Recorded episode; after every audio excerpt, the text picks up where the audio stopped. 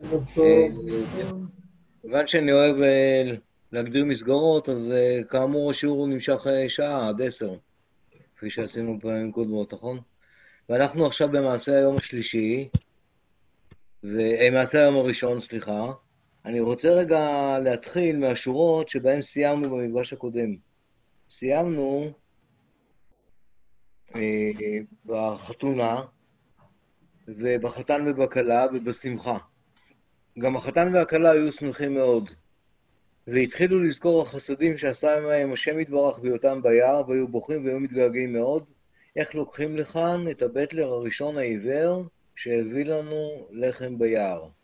זאת אומרת, בזה סיימנו, בכך שהמסע שהחתן והכלה עשו, ששני הילדים עשו, הסתיים בחתונה, וזה ההווה שלהם, וזה הווה מאושר ומלא, אבל הם לא היו רק בהווה המאושר והמלא, אלא, אני מאמין, לא מתוך אבל, אבל מתוך געגוע לימים ההם שבהם הם היו לגמרי לגמרי תלויים בחסדי הקבצן העיוור וחבריו.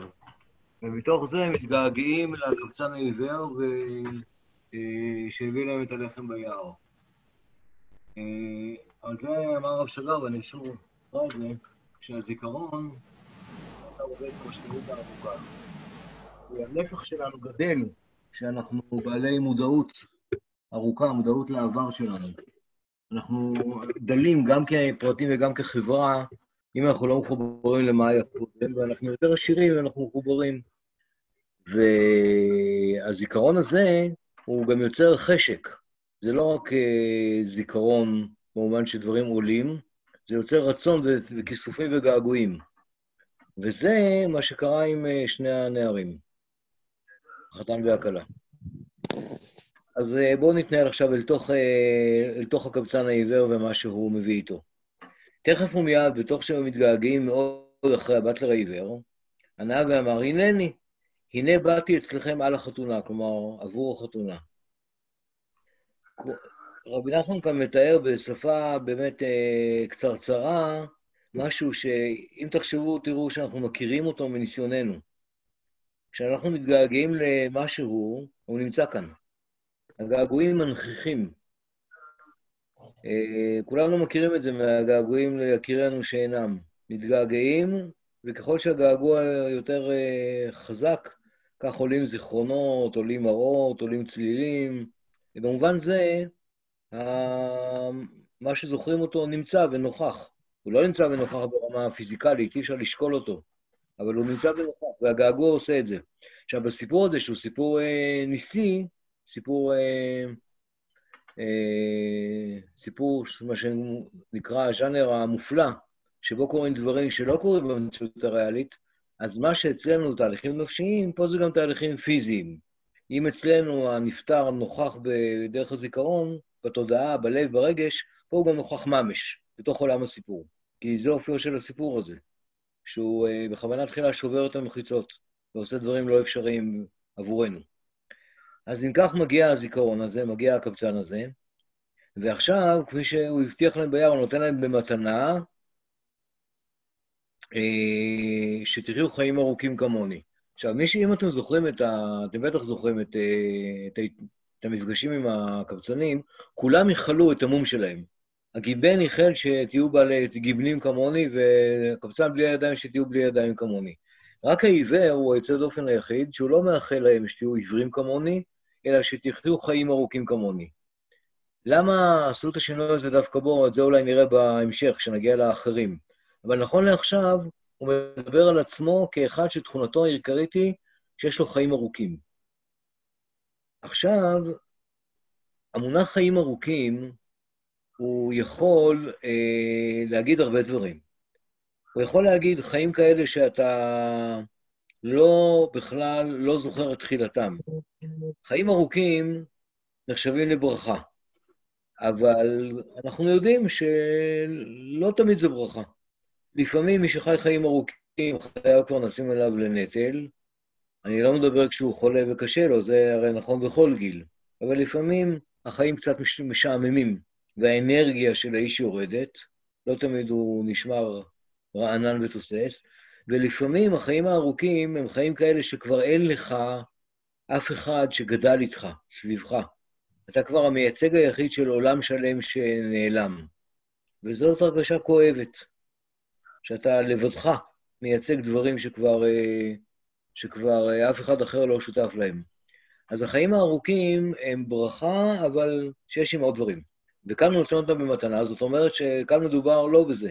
מדובר בחיים שהם ארוכים, שהם לא מביאים לירידת אנרגיה, להתקבעות, לעייפות, ושהם לא כרוכים בצער על המרחק מההתחלה עד פה. אז כולנו היינו רוצים לדעת איך, זה, איך עושים את זה. והנה הוא ממשיך ואומר כך: עכשיו הוא הולך לדבר על תכונתו השנייה, על העיוורון. ואתם סבורים שאני עיוור? אין אני עיוור כלל, רק שכל זמן העולם כולו אינו עולה אצלי כהרף עין. העולם לא שווה מבט. כנראה יש דברים אחרים שכן שווים מבט, כי עליהם הוא, עליהם הוא מסתכל. אבל מה שממלא את רובנו לא ממלא אותו. מה שמעניין את רובנו הגדול לא מעניין אותו, לא שווה, אינו עולה אצלי כהרף עין. ועל כן מוסיף רבי נתן, הוא נדמה כעיוור. אה, אה, כתוב למשל בספר איוב, שאיוב משבח את הקדוש ברוך הוא, טהור עיניים מראות ברע. שאתה, הקדוש ברוך הוא, טהור עיניים מראות ברע. כלומר, אתה בוחר לא להסתכל ברע. איוב לא אומר את זה לחיוב, כי זה בתוך הקטגוריה הקשה של הקדוש ברוך הוא. אבל למדנו מכאן את האופציה הזו, שאדם יהיה עיוור מבחירה. אבל אה, באיזשהו אופן, עושה רושם שהעיוורון הזה הוא קשור אצלו, חייב להיות, קשור בזקנה. והנה אומר עוד דבר, ואיך זה קשור? בואו, לפני שנענה, נראה עוד דבר על הזקנה. ואני זקן מאוד, ועדיין אני יניק לגמרי, יונג, ולא התחלתי עדיין לחיות כלל. ואף על פי כן אני זקן מאוד. עכשיו, הקבצן אומר, הזקנה שלי, שעליה דיברתי, החיים הארוכים, היא זקנה פרדוקסלית. אני מצד אחד זקן מאוד, מצד שני לא התחלתי לחיות. מצד שני, אני בכל זאת חוזר ונהיה זקן. זה נתפס כמין, זה משפט פרדוקסלי, אי אפשר להבין אותו כפי שהוא כתוב כאן.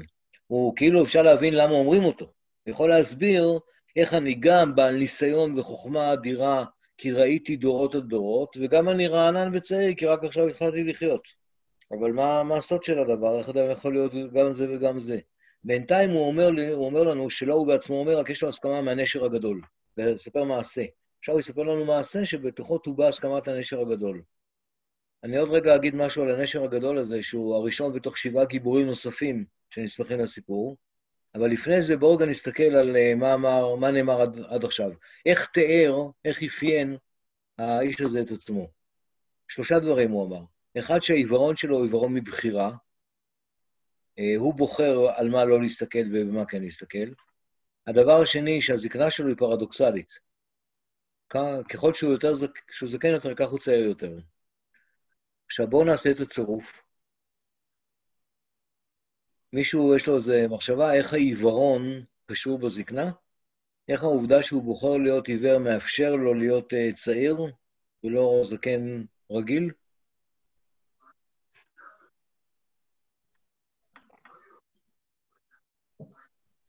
אה, הוא אומר שהעולם אה, בעיניו כהרף עין. כלומר, אנחנו מתפגעים בכל מיני חוויות חזותיות ושמיעתיות מיותרות. אצלו הוא מסתכל רק על דברים שבאמת חשובים, ולכן הוא מדלג על המון שנים. הוא נראה זקן מבחינת השנים שלנו, מבחינתו זה כבר צ'יק צ'אק עבר.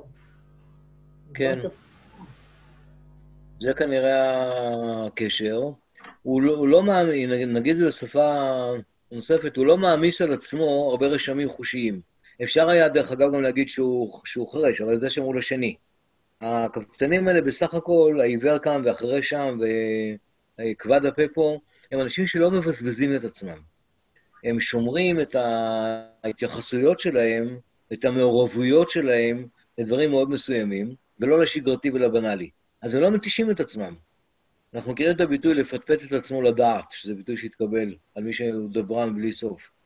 הם, אם נסתכל רגע אחד על שלושתם ביחד, הם לא מדברים כמו כבד הפה, לא שומעים ולא רואים יותר מדי, אלא את הדברים שהם, אה, שהם נבחרים ביניהם. כתוצאה מזה הם לא נשחקים. אה, זאת הברכה ש... ש... שיש לו, ו... אה, ויש לו איזו הסכמה מהנשר הגדול. עכשיו, הנשר הגדול הוא דמות שעוד מעט תופיע כאן, והיא דמות שאת מה שהעיוור הזה אומר על עצמו, ומציג את עצמו כגדול מכולם במסיבת החתונה, ובין כל האחרים, יש מישהו שהוא גדול ממנו. הוא, הקבצן, הוא בת קול, הוא בבואה של יצור אחר. היצור הפילי האחר הוא אפילו לא בן אדם, או לפחות לא, במקרה הזה הוא לא אדם.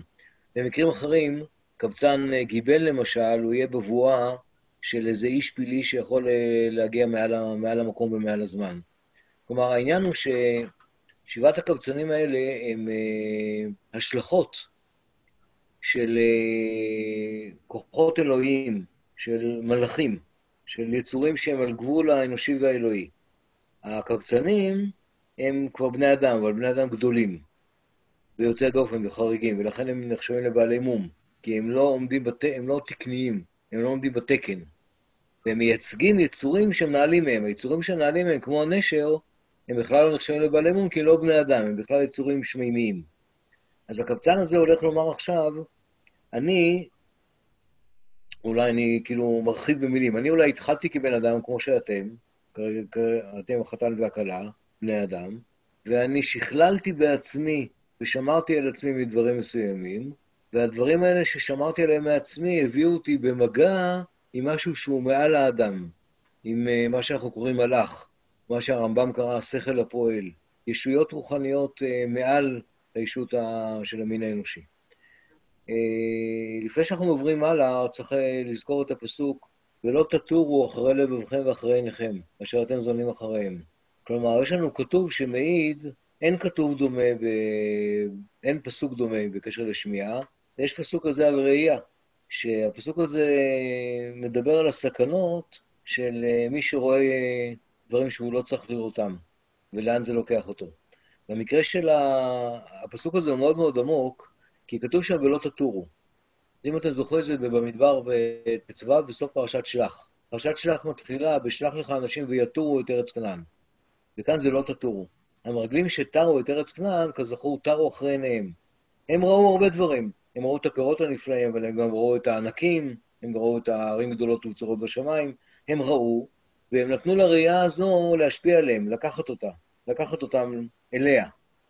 בשעה שיהושע וכלב כביכול באיזשהו אופן עצמו את עיניהם, ולא ראו, סירבו לראות מה שאחרים רואים. הם ראו את הציווי האלוקי לרשת את עצמם ואת ההבטחה ואת האמונה. אה, אז לכן, המקום הזה של הלא תטורו, של התיירים, של אתרים, הוא מקום כל כך חזק שהוא קשור בעיניים, יותר מאשר בכל דבר אחר, כי העין רואה למרחק. הרשמים שאנחנו קולטים בראייה הם עצומים ורחבים מאוד. אה, טוב, אז איפה הנשר הגדול פגש אותו? כי פעם אחת הלכו אנשים בספינות הרבה על הים. ובא רוח סערה ושיבר את הספינות, ואנשים ניצלו, ובאו אל מגדל אחד ועלו אל המגדל, ומצאו שם כל המאכלים ומשקאות ומלבושים וכל מה שצריכים. והיה שם כל טוב וכל התענוגים שבעולם. ענו ואמרו שכל אחד יספר מעשה ישנה, מה שהוא זוכר מזיכרון הראשון. היינו, מה שהוא זוכר מעת שהתחיל אצלו הזיכרון. ואז הם התחילו כל אחד להעלות את זיכרונותיו. אני רוצה רגע לשאול אתכם על המשמעות של הקטע הזה. מה... בואו בוא נסתכל על מאפייני, ה... מאפייני הסיפור כפי שהוא עכשיו, של הפסקה הזו. אנשים שונים נפגשו באקראי. אני אומר אנשים, אנשים שונים וכנראה שגם לא הכירו זה את זה. למה אני אומר זאת? כי כתוב אנשים בספינות הרבה. לא בטוח שאנשים ששטו בספינה הספיקו להכיר אחד את השני, אבל ודאי שלא אנשים בספינות הרבה. אז קודם כל, יש כאן המון אנשים שונים זה מזה, שנפגשים באופן אה, אקראי. עכשיו, הנסיבות הן נסיבות של משבר. איזה יופי שהם ניצלו ממוות, אבל אה, לא יודע, הם איבדו את דרכם, איך הם יחזרו הביתה, מה הולך לקרות. הם איבדו את כל החפצים מן הסתם, זה לא מצב נעים. הם פליטים, פליטים שניצלו משואה בעצם. הם רחוקים ממשפחותיהם, אם המשפחה לא כאן, הם עברו רגעי פחד. עכשיו, הם מוצאים שם סביבה עשירה, סביבה שנדיבה כלפיהם. לא ברור אם מישהו נותן להם או שהם מוצאים שם באופן פלאי. היה שם כל טוב. אה, יש כאן מעבר חד מאוד בין שתי השורות הראשונות, בין האירוע של הסערה לבין האירוע של, ה... של המגדל ומה שיש בו. וכל זה ביחד, איזה רושם זה יוצר? וזוכרנו שהסיפורים האלה הם סיפורים שמנסים להיות סמליים, כלומר, הם לא מתמחים בלתאר מציאות לפרטי פרטיה, במה שנקרא ריאליסטי. זה לא עניינם. עניינם לרמז על דברים שמעבר. אז על מה זה יכול ויכולה לרמז הסיטואציה הזאת, המעבר החד הזה, ממצב של uh, פליטות, של כמעט uh, מעבד של סכנת חיים, של להינצל ברגע האחרון, של הרבה אנשים מפוזרים ומפורדים, למצב שאנשים מכונסים במקום אחד, במגדל. מגדל זה בניין, זה טירה, זה ארמון. גם אין להתעלם ממגדל, משהו שעולה למעלה, אבל נאספים לסביבה אחת, לא ספינות הרבה, סביבה אחת, לא בים הלא יציב, אלא במגדל יציב וחזק, לא ללא כלום, אלא להפך, עם מאכלים, השקעות ומלבושים וכל טוב. מעבר חד, עוד פעם, מקום מפוזר ומלא סכנות ועני ודל, שהוא לא סביבה אנושית בכלל, למקום המצויד והמתוכנן ביותר בעולם.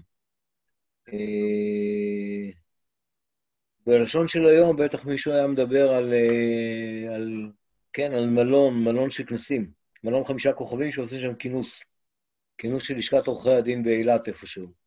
מה זה העניין הזה? ותשימו לב שהמעבר הזה מתיר את חרצובות לשונם. פתאום יש להם חשק לעשות סבב, כמו שהיום עושים, אבל uh, לא היה מקובל על זה לעשות סדנה. כל אחד יספר את הזיכרון הראשון שלו. מה דעתכם? למה זה יכול להתקשר? אני אשתוק רגע כדי לתת לכם לחשוב. מה זה יכול לשקף?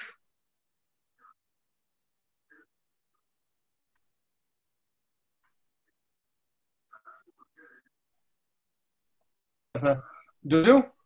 כן. הפסקה קטנה. Um, אתה הוסט והרבה אנשים מחכים בחדר המתנה ואתה צריך לאשר את הכניסה שלהם. פשוט תלחץ על פרטיסיפנטס למטה. אני מניח יהיה רשימה של שלושה ארבעה אנשים שמנסים להיכנס, אתה צריך לאשר אותם? invite.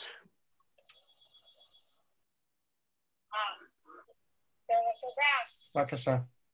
לא ברור לי איך אני מאשר אותם. Um, תלחץ על השם שלהם, אני חושב שזה פותח לך את האפשרות. לחצתי. לא, כתוב אדמית, תבטל את האדמית. לחץ על האדמית. אתה אומר לי, נכון? כן. שתלחץ על האדמית, תלחץ על האדמית. אתה רוצה להעביר לי הוסט בחזרה ואני אעשה את זה? כן, אני ביטלתי את האדמית שלי. לא, לא. עוד לא חזר אליי? לדעתי צירפתי אותם. אוקיי. הנה, צירפתי את יוסי אפטר ואת דור ברקוביץ'. בסדר? מצוין. רק אל תיקח לי את השליטה, אל תעשה לי את זה. העונג הזה של השליטה. לא, לא, אתה לא צריך להעביר לי, אתה עדיין אדון הארץ. אדון הסליחות. ברוך השם. בסדר. טוב. טוב, סליחה על ההפרעה. אז אני אומר עוד פעם, אני אתאר את זה רגע בלי מסך, שיהיה קל. אנחנו שומעים סיפור דמיוני על קבוצה של אנשים שהם ניצולי ספינת תרופות, שהגיעו למקום מבטחים, ולא למקום מבטחים, למקום שמפנק אותם, שמעשיר אותם. תגידו משהו מהניסיון, או האישי שלכם או הלאומי. נכון, אתם צודקים לגמרי. מדובר על, למשל על העליות, על ההגירות, על הקמת מדינת ישראל, על אנשים שבאו, עובדים בארץ אשור והנידחים בארץ מצרים, שעברו את הים הגדול, עברו איזה מין קריעת ים סוף שכזאת, הם, כי הספינות נשברו בים והם עלו. מבחינה זו, אתם מבינים, ההעפלה שהייתה לנו כאן בשנות ה-40, 30 ו-40, והעלייה במרבד הקסמים, כל הדברים הללו הם רק חזרה על התמונות התנ"כיות האלה ועל הסיפור הזה. אנשים הגיעו מרעב, נכון? ממחסור, כמו, ב, כמו בהודו להשם כי טוב שאנחנו רואים ביום עצמו, במזמור תהילים הזה. אנשים שנדדו במדבר, אנשים שנטרפו בים, אה, כל אוכל תתאהב נפשם ויגיעו עד שערי מוות, ואז לפתע פתאום הם מגיעים למקום של השפע הגדול. ובמקום הזה של השפע הגדול, אז זה, זה משקף, משקף כאן. אתם זוכרים שהסיפור מתחיל, ויהי היום והייתה בריחה וברכו כולם. עכשיו תראו את ההבדל. הרי שני הטקסטים האלה הם אחד מול השני. היום קוראים לזה טקסטים מתכתבים, הם מדברים זה עם זה. במקרה, או בתחילת הסיפור, הייתה בריחה גדולה וברכו כולם, והשניים האלה הלכו לאיבוד. רק שניים, לא כולם התקבצו ביחד, והם הלכו לאיבוד ונפלו לתוך מציאות של מחסור מבוקר. כלומר, היה חסר, אבל היה להם את המינימום הנצרך. משל למה הדבר דומה? לבני ישראל שהגיעו ממצרים למדבר, ולא היה להם אוכל כל זמן שהם רצו ומה שהם רצו, אבל היה להם, היה להם בדיוק מה שצריך. ועכשיו זה אנשים ש... זה אולי אנחנו מגיעים לארץ ישראל, מגיעים למקום של השפע וה... והטוב. עכשיו, מה עושים כשמגיעים למקום של השפע והטוב? יש שתי אפשרויות. האפשרות האחת היא, אה, מה שקרה לנו בימי בית ראשון, ונקווה שלא יקרה לנו עכשיו, של וישמן ישורון ואיבת, של לשכוח את העבר הדל והקשה בגלל ההווה העשיר והשמח, לשכוח מאיפה באנו, לשכוח שנטרפנו בים, וכן הלאה וכן הלאה. האפשרות השנייה היא בדיוק הפוך. אה, לקבל מהמציאות הזאת של, אה, של השפע,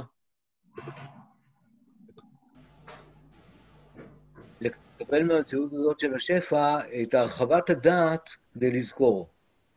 מפני שלא פעם רבי נחמן מדבר על זיכרון, ולזיכרון צריך דעת פנויה, דעת רחבה. אה, שני, גם רבי נחמן וגם האדמו"ר הזקן, בתניא, מדברים כל הזמן על הדברים שצריך לזכור אותם. האדמו"ר הזקן כל הזמן אומר שצריך לזכור מאיפה השתלשלנו וכולי וכולי וכולי. והדרך לזה הוא לייחד לעצמו זמן וליישב את ליבו לכך. אז כאן אנשים מיישבים את ליבם, ויישוב הלב הזה מביא אותם לזיכרון העמוק. הזיכרון, הרעיון הזה הוא רעיון מרתק. מעשה ישנה, משהו זוכר מזיכרון ראשון, אבל אחרי זה אתם רואים שתוך כדי כך הם משדרגים את ההרצאה שלהם. אתם רואים שהם אה, משדרגים את ההצעה שלהם, וזה לא זיכרון אה, ראשון, אלא מעת שהתחיל אצלו זיכרון. אני חושב שיש הבדל בין זיכרון ראשון לבין מעת שהתחיל אצלו. זיכרון ראשון זה תוכן מסוים. מעת שהתחיל אצלו זיכרון, זה המצב שבו היכולת לזכור מתעוררת. כלומר, מתי היכולת לזכור באמת מתעוררת? שיש לנו איזושהי התבוננות רפלקסיבית, שאנחנו לא רק בתוך המאורע, אלא גם מסתכלים עליו מבחוץ. ברגע שיש לנו עין על עצמנו מבחוץ ומלמעלה, באותו רגע כבר יבואו זיכרונות, פרטים כאלה ואחרים. אבל כאן אומרים, בואו נזכור מתי התחיל אצלי הזיכרון. כלומר, מתי אה, אני לא, נגיד, אה, תינוק שמודע לעצמו, או ילד שמודע רק לעצמו, מתי אני יכול גם להיות אני עצמי, וגם שתהיה לי עין על עצמי מאותו רגע, כמו אחד שמצלם את עצמו. כן? כמו שאני עושה תמונה לעצמי, שאז אני מתפצל לאני המצלם ולאני המצולם. מתי מתחיל הפיצול הזה? כי הפיצול הזה, לא רק שהוא מאפשר זיכרונות, כלומר שיוצאים ממנו תמונות, זה נכון. מה שיותר חשוב, זה שאדם יכול להסתכל על עצמו, להיות מודע לעצמו. אז בעצם זאת שאלה ששואלת ממתי אני מודע לעצמי. והנה הם באות התשובות השונות. שוב, אה, אני, רובנו אה, או כולנו קראנו, שמענו את הסיפור, לכן אני, אני רגע אקרא את זה, ובכוונה תחילה לא, לא הבאתי בהמשך את הפרשנויות שהוא נותן. בואו ננסה לחשוב על זה בצורה כלשהי. היו שם זקנים ונערים והיו מכבדים את הזקן הגדול שביניהם שהסתפר בהתחלה. ענה ואמר, מה אספר לכם? אני זוכר גם כשחתכו את התפוח מן הענף, ולא ידע שום אחד מה הוא אומר. אך היו שם חכמים ואמרו, בוודאי זאתי מעשה ישנה מאוד. ענה השני שלא היה זקן כמו הראשון, זאתי מעשה ישנה? זאת המעשה אני זוכר גם כן. אבל אני זוכר גם כן כשהיה נר דולק. אמרו ואמרו שם, זאת למעשה ישנה ביותר מהראשונה. והיה פלא אצלם, שזה השני שהוא יניק מהראשון, וזוכר מעשה ישנה יותר מהראשון. שאם אתם זוכרים, זו הייתה תכונה שהקבצן העיד על עצמו. ככל שאתה, אני גם זקן וגם צעיר וגם זקן. זה לא הולך בסתירה, אלא להפך. הזקנה שלי מעצימה את הינקות שלי, והינקות שלי מעצימה את הזקנה שלי. מעין הדבר הזה הוא מתחיל להתגלות כאן. ענה ואמר השלישי שהיה יניק יותר, אני זוכר גם כשהתחיל בניין הפרי. היינו כשהתחיל להתרקם הפרי, אמרו ואמרו וכולי. ענה הרביעי שהיה יניק עוד יותר, אני זוכר גם כשהוליכו הגרעין לנטוע הפרי. ענה החמישי שהיה יניק יותר, אני זוכר גם החכמים שהם היו חושבים וממציאים את הגרעין. אני זוכר את הקונספט של, ה... של הדבר הזה. הנאה השישי, שהוא זוכר גם את הטעם של הפרי כל שנכנס לתוך הפרי. כביכול יש uh, גלריה של טעמים, ואתה שם דאבל קליק על טעם, עושה העתק על גבול ומדביק אותו על הפרי. אז הוא זוכר את ההפשטה הזו, שעוד היה טעם, שעוד uh, לא היה טעם של פרי, אלא טעם מופשט.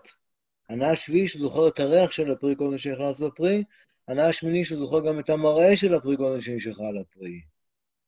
ואני הייתי אז תינוק לגמרי והייתי גם כן שם, ואמרתי, אני זוכר כל אלה, ועוד משהו. אז לפני מה שהוא זוכר, אה, בואו ננסה להיות גם זקנים מאוד וגם צעירים מאוד, כמו שרב נחמן דורש. היינו, למרות שראינו את הסיפור פעמים אה, מועטות או רבות, ראינו אותו, בואו ננסה רגע, לא יודע איך לומר, להתרשם, לראות איך זה עובד עלינו. תחשבו על השרשרת הזו של האנשים, כל אחד יותר צעיר, אחד עם זקן לבן אבות, אחד עם זקן אפור, אחד עם זקן שחור, אחד בלי זקן, וכל אחד מספר משהו שהוא נראה כמין סיפור מתמשך. נכון? חוץ מהנר הדולק, הכל כאן נראה סיפור, נכון? חתכו תפוח מהענף, ואז השלישי אומר, הפרי. משמע כנראה אותו פרי שקודם כבר היה בשל ונבצר מהענף, אני זוכר כשהוא התחיל להיבנות. ואז דובר על הגרעין וכולי וכולי. הכל כאן סיפור ארוך אחד, סיפורו של הפרי. מי זה הפרי הזה? האדם. האדם. כי האדם עץ השדה, האדם, ואולי אותו אדם, ש... אדם עצמו, שמדבר על עצמו. אני זוכר שחתכו את התפוח מן הענף, זה כמו להגיד, אני זוכר כשאני נהייתי. עכשיו, מתי זה חתכו? כמובן, אפשר להגיד כשנולדתי וחתכו את חבל הטבור. אפשר, אבל לא מוכרחים.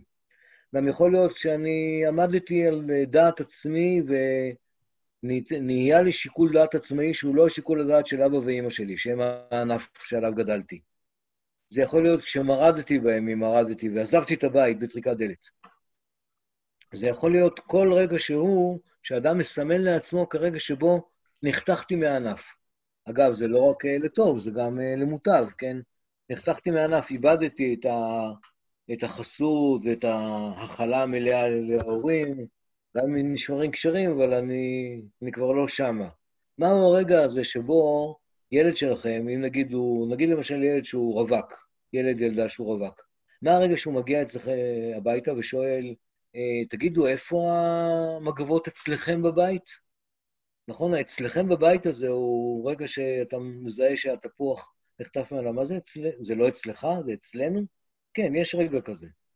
אז אה, אנשים הסיפור כאן הוא שהאדם הזקן הזה אומר, אני זוכר את הרגע שבו התחלתי להיות אני עצמי עצמאי.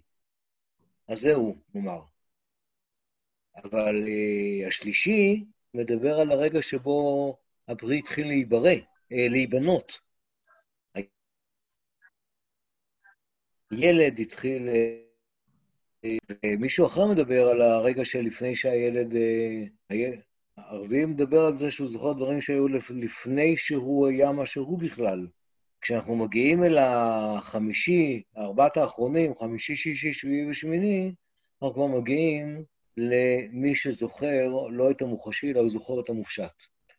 הזיכרון של המופשט, אם אמרנו שזיכרון זה מפגש, ושזיכרון זה געגוע של ההווה אל מה שמעבר לו, אז אפשר לראות את הסולם שנוצר פה. זה סולם. בואו תחשבו על שמונה התשובות שהן שמונה תשובות בסולם, גם התשיעית הראשונה תראה. דהיינו, תחשבו על זה בתור אדם אחד שעונה תשע התשובות. בהתחלה, הוא הולך עד למקום שבו הוא רק נוצר כאישיות נפרדת, כאגו נפרד לגמרי. אחר כך הוא הולך אחורה, והוא זוכר את המקומות שבהם הוא היה שם בחדר הילדים ובתינוקייה וב... לא יודע איפה, וברחם. וכשהולכים לשם, במאמץ, בתהליך כזה, בסוף מגיעים ל... למופשטות, איפה שאני הייתי בתוך אבותיי, איפה שנוצרה המחשבה שיצרה אותי, איפה שנוצר הטעם שלי. אני אתן לכם סתם דוגמה, אני לא יודע אם תקבלו את זה או לא, זה סתם ניסיון שלי קצת להמחיש לעצמי מה זה אומר, ה... מה זה אומר המראה של הפרי קודם שנשאר על הפרי. אה, זה ידוע לכל מי שהיה בחו"ל כמה שנים, שאתה יכול לזהות יהודי. בין, ברחוב, אה, בניו יורק בוודאי. אה, אבל בעיקר יהודים שחיים בארץ אחרת יודעים לזהות את היהודים, אבל גם אנחנו כישראלים הם אותנו. אני מתאר שזה נכון לא רק לגבי יהודים, אלא גם לגבי עמים אחרים. אבל מה שאני רוצה להגיד זה שיש לנו מראה. יש לנו מראה, והמראה הזה נמשך עלינו. עכשיו, זה מראה יהודי. יש גם לפעמים קלסתר פנים אופייני למשפחה. כשתינוק נולד, הוא כבר נולד עם נדוניה, הוא לא מגיע טבולה רז, הוא לא מגיע לוח ריק. הוא מגיע עם איזשהו מראה אופייני, איזשהו מבט אופייני בעיניים. הוא מגיע עם סוג מסוים של אופי, שאולי זה כמו הריח שלו. הוא מגיע עם העדפות מסוימות, שאולי זה כמו הטעם שלו. אנחנו מגיעים עם מראה ועם העדפות ועם נוכחות מסוג מסוים. וככה אפשר לזהות, וזה לא שכל הילדים בני שלושה שבועות שגרים ברחוב מסוים נראים אותו דבר, הם לא נראים אותו דבר. אז יש מי שזוכר את המקומות שבהם היו הדברים, האלמנטים שמהם הוא עשו עוד לפני שזה היה הוא. אז זה מסע שהוא לכאורה מסע היסטורי, ביוגרפי, אבל הוא הולך ונעשה מסע יותר ויותר רוחני. כי שורשינו בסוף הם שורשים אה, אה, מופשטים. כמה שנתעקש לדבוק במוחש ולהגיד שרק זה מה שקיים, וזה כמו מסלול המראה של מטוס, נוסע, נוסע, ולבסוף מגיע למקומות היותר מופשטים, שהם תמיד גם היותר כלליים. עכשיו, זה מתחיל לתת תשובה לשאלת הצעירות, נכון? כי אם מישהו זוכר את הדברים הכל כך מוקדמים, כל כך עתיקים, זה משהו נורא זקן, כי הזיכרון שלו רץ לא ל-1956, זו השנה שנולדתי, אלא ל-1532, שזו השנה שבה המראה של המשפחה שלי אולי התחיל להתגבש אי שם בפולין, אני לא יודע. אז מצד אחד אני מאוד זקן. מצד אחר, אם אני מחובר לינקות שלי ולהתחלה שלי, אז אני צעיר, כי לשם אני מחובר. וכך קורה שכל מי שהוא יניק יותר, צעיר יותר מבחינת חייו בעולם הזה, בקיום הזה הקונקרטי המוצף במראות, שלא על כולם כדאי להסתכל, ככל שהוא צעיר יותר וטירון יותר בזה, ככה יש לו סיכוי להיות יותר מחובר אל ההיסטוריה הארכיטיפית שלו, ההיסטוריה והארכי-היסטוריה שלו. במובן הזה הוא יותר זקן.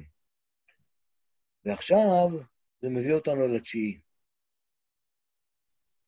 ואני... סליחה, מישהו אמר משהו?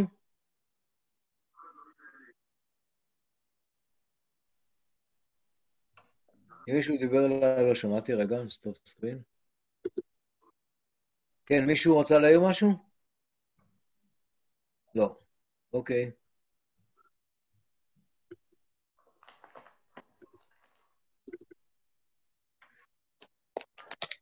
ואני, היינו, זה הבטלר העיוור שמספר כל זה, הייתי אז תינוק לגמרי. והייתי גם כן שם. עכשיו נודע לנו שהסיפור התחיל בפעם אחת אה, אנשים בספינות, עכשיו מסתבר שהוא יודע את זה מכיוון שהוא היה שם. אני הייתי גם כן שם, ועניתי ואמרתי להם, אני זוכר כל אלו המעשיות, ואני זוכר לא כלום. אני זוכר לא כלום. זה יותר, משום מה זה יותר חזק ביידיש, כמו הרבה דברים. הוא נכגידן גורנישט. גורנישט, ככה גם צריך להיות הלא כלום, זה, זה משהו, כן? זה יכול להגיד אה, באופן פרדוקסלי, זה שם עצם. יש עצם מסוים שהוא, שהוא קצת, ויש עצם, יש משהו שהוא לא כלום. כמובן אני אומר משהו פרדוקסלי, שזה בדיוק מה שהוא אומר. אני זוכר את הלא כלום, צריך אולי להגיד. אני זוכר את הלא כלום. כלומר, מה זה אני זוכר את הלא כלום? אני מה, מה זה הלא כלום הזה? אמרנו, מעמיקים אחורה, הולכים מהמוחשי למופשט, מהמופשט אל המופשט עוד יותר, אבל נראה שהקפיצה מהמופשט אל ה... שהמעבר מהמופשט אל העין הוא קפיצה. זוכר את נקודת האפס, את הראשית, את ההתחלה, את התוהו ובוהו. אה, כן, נכון, אבל איך אפשר? איך אפשר לזכור את נקודת האפס, את הראשית ואת ההתחלה ואת התוהו ובוהו, אם בהגדרה תוהו ובוהו זה מקום ש... שלא היינו שם. אה, בואו בוא נחשוב על זה, זה ברור שזו הכוונה, אבל בואו נחשוב איך זה אפשרי. אה, אה, בשביל לחשוב איך זה אפשרי, בואו רגע נסתכל, אתם זוכרים שדילגנו לנוחותנו על השני. אמרנו, יש כאן סיפור על גרעין, מהראשון אל השלישי, הרביעי, החמישי וכולי. אבל השני לא מדבר על תפוחים. השני אומר כשהיה נר דולק, נכון? שזה מעניין, שהוא שבר פה את הקו הסיפורי שלו. עכשיו, למה זה, די ברור לכל מי שמכיר למה יכול לרמז הנר הדולק בהקשר הזה. נכון, זה ממש פשט. אם מישהו יש לו מחשבה אחרת שיגיד, אבל לקחו... מה חיים? תראה, הנר הדולק זה הנשמה שהקדוש ברוך הוא נתן בגוף. אה, כן, ולמה דולק? הרחם, הרחם. התינוק ברחם. כן. שנר דולק על ראשו. עכשיו, המלאך מלמד אותו נר דולק על ראשו, והמלאך מלמד את כל התורה בבית הלימוד. בדיוק.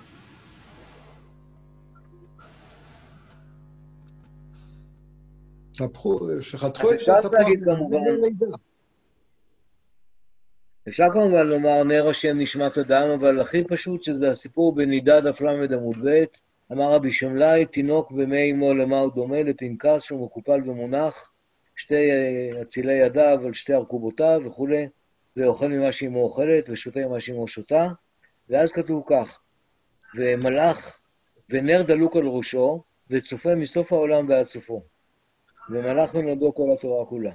ואז, כמובן, אה, כשהוא עומד, שננער לצאת לאוויר העולם, אה, הוא שוכח הכל. סופרו על חותמו והוא שוכח. עכשיו, אז קודם כל צריך לראות בהקשר לזה שהאנשים האלה לא שכחו. הם היו כאלה שהמלאך פספס אותם. הם היו אנשים גדולים שידעו להתגבר על זה. אה, אבל הנר הדולק, זה הנר הדולק, זה, זה רומז לשם. אני זוכר כשהיה נר דולק על ראשי, כלומר, כשעוד לא יצאתי לאוויר העולם. שזה יכול להיות ההסבר הכי מוקדם לחתכות התפוח, אלא הייתי שם. למה רבי נחמן אומר נר? האפשרות הכי פשוטה תהיה כדי לכוון אותנו, שהוא כסופר, הוא לא יודע, הוא רוצה לכוון אותנו שנבין במה דברים אמורים, שנבין על מה מדובר פה.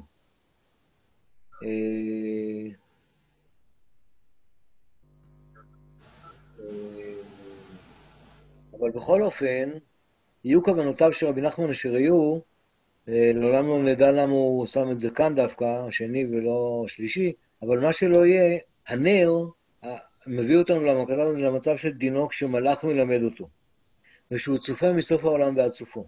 במילים אחרות, התינוק, העובר, הוא במגע עם העין. המלאכים, שהוא רוחני, שהוא מופשט, שהוא לא בשר ודם, הראייה שהוא רואה מסוף העולם ועד סופו, הרי הוא באמת, הוא לא רואה כלום, אבל הוא רואה מסוף העולם ועד סופו. כלומר, העובר הזה שמקופל בתוך מעי אמו, הוא כביכול מסתכל על הפוטנציאל, לא רק שלו, אלא של כל העולם. מהמקום הכי סגור והכי חשוך, יש את הראייה הכי גדולה. האין זה מקביל לקבצן העיוור, שמהמקום של העיוורון הוא רואה הכל, והאם אין זה מקביל למגדל הזה, לטירה, שזה בתוך מקום סגור וחמים, מלא משקאות ומעדנים וכל טוב, אפשר להתמסר לכל התורה כולה או לכל הזיכרונות כולם. זה ממש אותו דבר, ממש אה, מהדהד אה, בצורה דומה. והנר הדולק, נר, אור, דולק, דולקים כדי שיהיה אור, מדליקים כדי שיהיה אור, זה שוב ראייה. אז מהמקום של אי הראייה יש ראייה, ומהמקום המצומצם יש רוחב. מי שנוגע בעין, אז uh, כפי ש... זה היה יעקב, נכון? כפי שיעקב אמר, uh, הוא נוגע בתוהו ובוהו ובכאוס. אבל איך, איך באמת בן אדם יכול לגעת, לגעת בתוהו ובוהו? אז בואו נמשיך קצת הלאה ונראה. נפגוש את זה דרך התערבותו של הנשר. בתוך כך, בא נשר גדול ודפק על המגדל, ואמר להם, חידלו את מלהיות עניים, שובו אל האוצרות שלכם ויהיו משתמשים באוצרות שלכם. הנשר הזה עוקר אותם מהמצב שהם נמצאים בו. תסתכלו רגע אחד בשור, ב... אתם רואים שסיימתי את האמר להם בבולד שחור, תראו את האמירה הרביעית שלו. יש לו כאן חמש אמירות. תראו את האמירה הרביעית. אמר להם, חזרו אל הספינות שלכם, שהם הגופים שלכם שנשברו, שיחזרו וייבנו. עתה חזרו אליהם, הוא בירך אותם, ושלח אותם לדרכם. זאת אומרת, בשני שלבים, הנשר הגדול עוקר אותם מהמצב החלומי שנמצאים בו. מתברר לנו עכשיו שבאמת זה סיפור אה, אלגורי, סיפור... אה, לא, המילה היא לא אלגורי, לא חשוב כרגע, המילה לא זה סוריאליסטי. סיפור שהוא לא, לא קורה במציאות רגילה, גם לא בתוך העולם הסיפורי. הם כביכול, אם תרצו, חלמו חלום, או היו בתוך דמיון. נשאבו לאיזה דמיון. לאיזה, אם תרצו, תקחו את זה לתחיית המתים או לשינה. אבל באיזשהו רגע, באיזשהו אופן, הם עזבו את הגופות שלהם. בפעם הראשונה הוא מרכך להם את ההלם, הנשר הזה. בהתחלה הוא אומר להם, חידלו להיות עניים, שובו לאוצרות שלכם. זאת אומרת, אני מביא אתכם אל מקום שבו יהיה לכם אוצר. המקום הזה הוא טוב, כפי שראינו, אבל מפה אתם תעברו למקום יותר טוב, שזה גופותיהם. למה זה יותר טוב זאת שאלה? לא יהיה להם שם באופן אה, מפנק, מה שקוראים היום, את מה שאחרים נותנים להם, אבל הם יוכלו להשיג את זה בעצמם. זה עוד פעם קצת כמו מעבר מהמדבר לארץ. אבל בפעם הבאה הוא אומר להם, חזרו אל הספינות שהם הגופים שנשברו.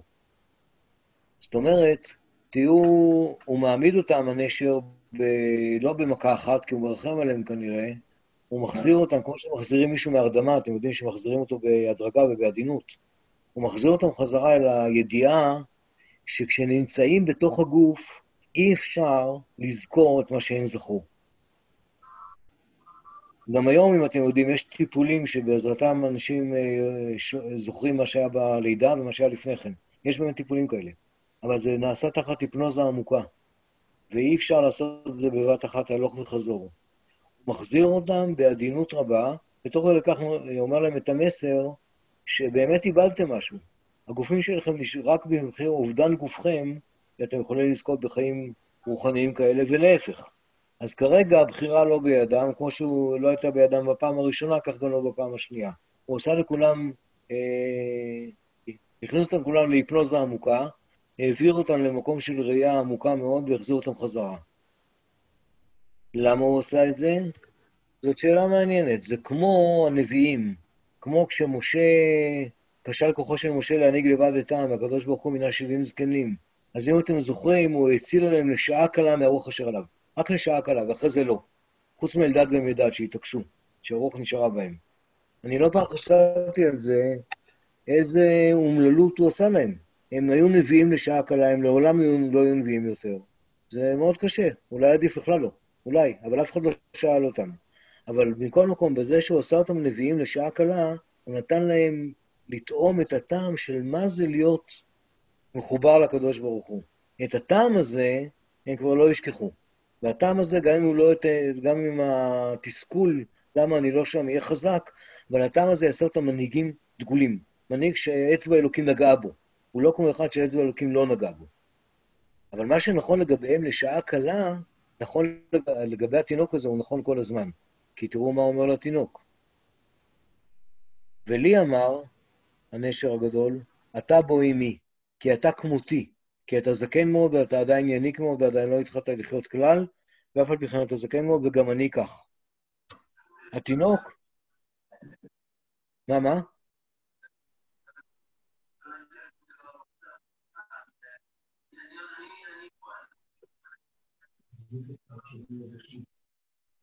זה שמנסה לדבר, אני לא... זה יעקב? לא שומעים אותך, יעקב.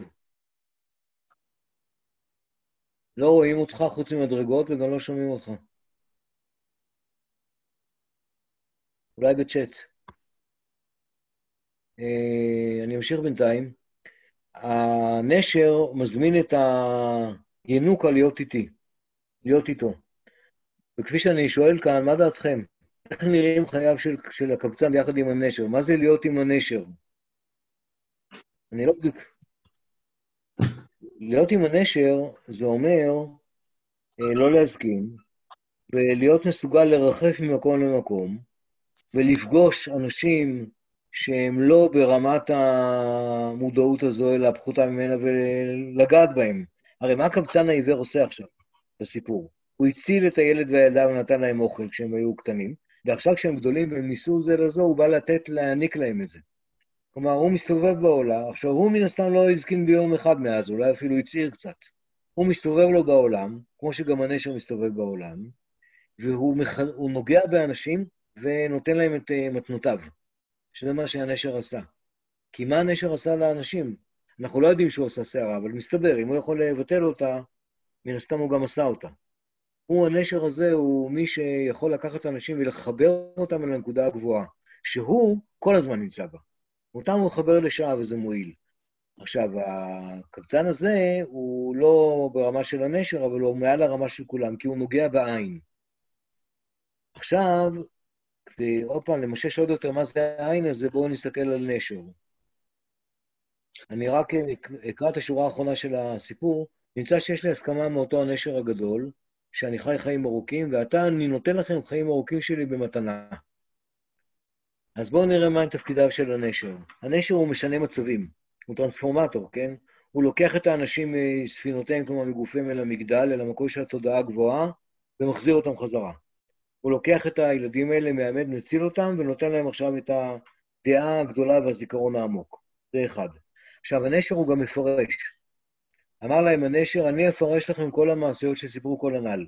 כי זה שהוא זוכר גם שקחו את התפוח מן הענף, הנו שהוא זוכר גם שקחו את עיבורו, וכולי וכולי וכולי. אני כאן הורדתי, בגלל השעה והמסך, אבל הוא, אתם זוכרים ודאי שהוא מפרש הכל. אבל פרשנות זה עניין נורא גדול. הפרשנות פירושה, הוא נותן להם מודעות. הלוא הם היו בתוך הפנטזיה, בתוך החלום. הם הלכו לזיכרון והם זכו, זכו דברים. אבל הוא מפגיש את הזיכרונות האלה עם החיים שלהם. הוא מפרש להם אותם, ובאופן זה הוא הופך את זה לחומר שהם יכולים לעבוד איתו. לחומר, אה, לחומר שלהם. מתוך איזה חלום, במקום חלום שאני רואה מסביב מרחף, כמו על מסך של אה, סרט, אני מקרין את זה וזה הופך להיות שלי. זה המשמעות של פירוש, אגב, תמיד. כשאנחנו מפרשים קטע סתום, הוא נעשה שלנו. כמו כי אם בתורת השם חפצו ובתורתו יהגה. אנחנו עושים אותו לשלנו, על ידי יכולת לפרש אותו ולהיכנס לתוכו. והדבר האחר שהקבצן אה, עושה, זה שהוא מייחד, כלומר, הוא מפריש ומבדיל את ה... הנשר, מפריש ומבדיל את הקבצן הזה מתוך אה, כל האחרים. הוא יודע, הוא נותן לו את התודעה של היותו יחיד במינו. שזה מה שהקבצן בבוא הזמן יעשה לשני הילדים, לנער ולנערה שמתחתנים עכשיו. וזה נגמר הקטע שלנו מרבי נחמן, ואני לרגע הלכתי לנשר. ומצאתי שני מקומות במקרא שבהם מדובר על נשר במובן שהיה נראה לי רלוונטי. אחד בתהילים ק"ג, בתחילת המזמור, ברכי נפשי את, את השם ואל תשכחי כל גמוליו. הסולח לכל עוונייכי הרופא לכל תחלואייכי, הגואל משחת חייכי, מעטרכי חסד ורחמים, המשביע בטוב ודיח, תתחדש כנשר נעורייכי. אז הנה, הנשר הוא מתחדש. הייחול הוא, דוד מאחל לנפשו, שנפשו תתחדש כמו שהנשר מתחדש. שנפשו תחדש את נעוריה, או במילים אחרות, שהזקן כי דוד כבר לא ילד, הזקן, נפשו הזקנה, תהיה צעירה מחדש.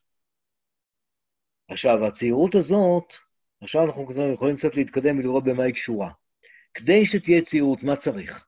צריך שהעוונות ייסלחו, כי העוונות רובצים. כמו שנאמר ביחזקאל, שהעם מתלונן ליחזקאל ואומרים, עוונותינו עלינו ובם אנחנו נמקים ואיך נחיה.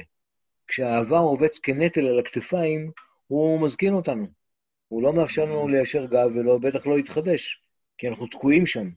אז צריך שמישהו יסלח לנו לעוונות ויקח אותם מאיתנו, שזה לא יכביד עלינו. צריך לרפא את כל התחלואים שמעגנים אותנו חזק חזק בהווה, בסבל הקטן. כשכל זה קורה, אז uh, אנחנו נגלים משחת. שחת זה כאילו לגיהנום, אבל שחת זה גם בור, מלכודת, מקום סגור ו... ולא פתוח. אנחנו עם החיים מתחפרים וחופרים לעצמנו בורות שבהם אנחנו בעצם נמצאים. וכאן מדובר במישהו שאחרי שאין עוונות ואין מחלות, הוא יכול לזנק מהבור החוצה. ואז כבר הוא מתעטר, או היא, הנפש מתעטרת בחסד וברחמים, ומחדשת את נעורי הקנשר. אה, המקום השני זה בישעיהו, ושוב, תראו שזה מאותו עניין, אני חושב. נותן לעייף כוח, קדוש ברוך הוא כמובן, ולעין אונים עוצמה ירבה. אז שוב, זה ההתחדשות, הפעם המובן של ההתעצמות, לא להיות יותר חדש, אלא להיות יותר חזק. איך יכול להיות איך לצאת מעייפות לכוח. איך אפשר להחליף כוח, כמו שאומרים. הנה, זה ייאמר בפסוק הבא. ויעפו נערים ויגעו, ובחורים כשול ייכשלו, אבל קובע השם, גם אם לא נערים ולא בחורים, אלא זקנים, בכל זאת, או דווקא קובע השם יחליפו כוח. הם uh, מחליפים את כוחם, שהותש כבר, בכוח חדש. יעלו, אגב, יש איזה, יש איזה וורט חסידי מקסים, שלהחליף כוח זה להחליף לקדוש ברוך הוא. הוא אומר, נדמה לי שמחה בונה לקדוש ברוך הוא, ריבונו של עולם, קח את הכוח שלי ותן לי את הכוח שלך, ואז הכל יהיה בסדר. אז הם מחליפים כוח. יעלו איבר כנשרים, ירוצו ולא ייגעו, ילכו ולא יעפו. אז הנה, הנשרים מופיעים גם בעניין שתכף רד"ק מסביר אותו. אבל לפני הנשרים, כל ההקשר שבתוכו הנשרים של ישעיהו מופיעים, זה ההקשר הזה עוד פעם, של היכולת להתחדש. הפעם לחדש כוח ושל הפרדוקסליות, שבעוד שהצעירים מתעייפים, אז הזקנים לא מתעייפים. נכון? אז זה ממש מאותו מקום.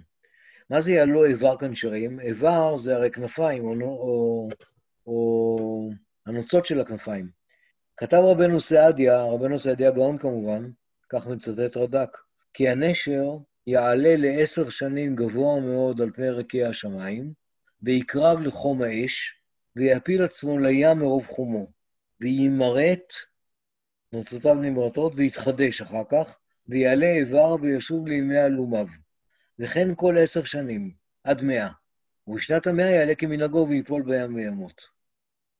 שמעתם פעם את הסיפור הזה? אז uh, הנה הנשר. אז אני לא יודע אם uh, רס"ג, שאני לא יודע אם אתם יודעים, אבל שהוא היה רציונליסט גדול מאוד, מאוד מאוד מאוד, יותר מהרמב"ם. והוא דרש את כל האגדות של התלמוד לקרוא לא כפשוטם בשום פנים ואופן, וכן הלאה.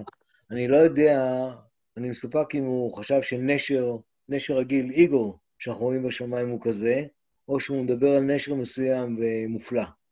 אבל uh, מכל מקום, אנחנו הרי לא חושבים שהנשר הרגיל עושה את זה, זה, זה סמל, יעלו איבר כנשרים ותתחדש כנשר, הכוונה היא אותו נשר מדובר, אותו נשר הזה, אותו נשר uh, מיתי, אגדי. אז הנשר הזה, כיוון, התכונה הזו יוחסה לנשר אולי כי הוא אף גבוה ביותר, כי יש לו איזה הרגלים של השאלת נוצות והצמחתם מחדש. אה, באביב, כמו, כמו שלכת אצל צמחים, יש בסיסים, נקודות אה, מוצא למה בחרו דווקא בנשר לתפקיד הזה. אבל אחרי שבחרו לתפקיד הזה, מה הנשר יודע לעשות כאן, ומה קורה לנפש בתהילים ק"ג ולאיש, לקרובי השם בישעיהו מ', קורה להם שהם אה, מבטלים את עצמם. קודם, כשיעקב דיבר על הגד ותוהו ובוהו, אז אה, איך זה באמת עובד אצל הבן אדם? שהוא נוגע במקום שיש בתוכו תוהו ובוהו. כלומר, בתוהו ובוהו של עצמו, שזה מקום שאנחנו מאוד מאוד מפחדים לגעת בו. אנחנו הרי בונים לעצמנו עולם, ואנחנו כבר נמצאים עכשיו בקומה, לא יודע כמה, של העולם שבנינו לעצמנו. השלישית, השביעית, ה-65. מדינת ישראל אולי בקומה ה-72 של העולם שהיא בנתה לעצמה. אבל כשמפרקים את החוזרים אחורה, מגיעים בסוף ליסודות, לחול, ללבנים, לברזל, שמהם העולם הזה נמנע, ובסוף מגיעים וכשעוד לא היה, כשהיה רק קונספט, הייתה תוכנית אדריכלית, היה רק חשק, היה רק אה, דמיון, ובסוף מגיעים למקום שעוד לא היה כלום. המגע הזה בלא כלום הוא מגע שרובנו הגדול לא מסוגלים לעשות אותו ולחזור משם. אנחנו פשוט לא עושים אותו כי אנחנו יודעים שנעשה נתפרק, ולא נחזור להיות אישיות אה, מעוצבת כמו שאנחנו. אבל uh, כאן מדובר באנשים שיש להם את היכולת, את הגמישות, לגעת במקום שללא כלום ולחזור חזרה. אז זה עושה, לדוגמה זה עושה שהזקן הזה יכול לצחוק כמו ילד, או שיכול לראות משהו באופן לגמרי לגמרי חדש שהוא אף פעם לא ראה. ואני רק אגיד לכם שאולי כל אחד מכם יכול להיזכר באיזשהו זקן שהוא ראה שהוא כזה, עם חוש הומור של ילד, עם צחוק של ילד, עם אה, מבט של ילד. אה, מי שהיה כזה, כנראה לעדות ידיו, אה, היה כמובן רבי נחמן בעצמו, שכאשר, שכאשר רבי נתן כותב את חיי מוהר"ן, שזה הביוגרפיה של רבי נחמן, הוא נותן נימוקים למה זה נקרא חיי מוהר"ן. לכאורה זו טרחה מיותרת, די סביר שכשסופר על חיים של מישהו יקראו לזה חיי מוהר"ן. אבל הוא בכל זאת רוצה לתת את הטעם שלו, והוא אמר, קראתי שם חיבור זה חיי מוהר"ן, מחמת שרובו מספר מחייו הקדושים, מאשר עבר עליו בימי חייו הקדושים והחיים אשר חי בעולם. כי הוא היה איש חי באמת, אשר לא היה דוגמתו, והוא חי תמיד חיים אמיתיים, ובכל פעם חי חיים חדשים, כאשר נשמע מפיו הקדוש שהפעם אחת אמר, אני חייתי היום חיים שלא חייתי מעולם חיים כאלה. כזה. ואז התחיל לגלות תורה מסוימת. וכן פעם אחת שמעת, כל פעם שמעתי ממנו התפארות נפלאה מעניין החיים שלו ובעניין גנות החיים של העולם. אז uh, הנה, רבי נחמן הוא עצמו המודל של חיים אמיתיים, חיים חדשים. תחשבו, איפה מצאתם תואר כזה, איש חי באמת? של אה, תלמיד לרבו. אתה, בדרך כלל תלמיד אומר לרבו הגאון, הרב הגוהן, הרב הגאון, הרב הצדיק, הרב התמים, אבל כאן התואר הוא הרב החי, הרב החי באמת, שזה באמת אה, יוצא דופן ביותר. אז אפשר לסיים בדברים שרבי נחמן אמר על עצמו. כזכור, הוא אמר על עצמו, ועכשיו יש נחל נובע מקור חוכמה, גם אמר עצמו, אני נהר המתאר כל הכתמים. נחל נובע ונהר המתאר כל הכתמים, זה דרך אחרת להגיד משהו שמתחדש כל הזמן. משהו שיכול להיות עתיק יומין ובעל מסלול ארוך, אבל בכל רגע ורגע הוא מתחדש. טוב, נסיים כאן. תודה רבה, לילה טוב. תודה רבה לכם. אז אה, עכשיו שיום העצמאות... תודה רבה. בבקשה, בבקשה. עכשיו שיום העצמאות נגמר, אה, נחזור לימי שני בתשע בערב, אם תרצו. כן, יותר. אז תודה רבה, שבת שלום. שבת שלום.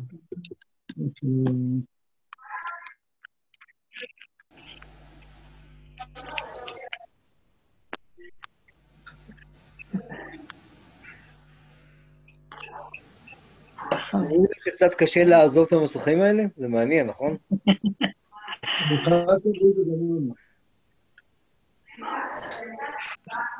יש משהו מופלא, האמת, בקיר הזה, קיר המתכת שעומד לפנינו, ופתאום שט, יש לנו שם אנשים, פתאום נשאבים לתוכו, זה לא יאומן האמת. ואף אחד לא נותן לך כוס תה. כן. הוא לוקח לבד. בהחלט. יעקב, בפעם הבאה תביא לי, יעקב. נחום יש לו.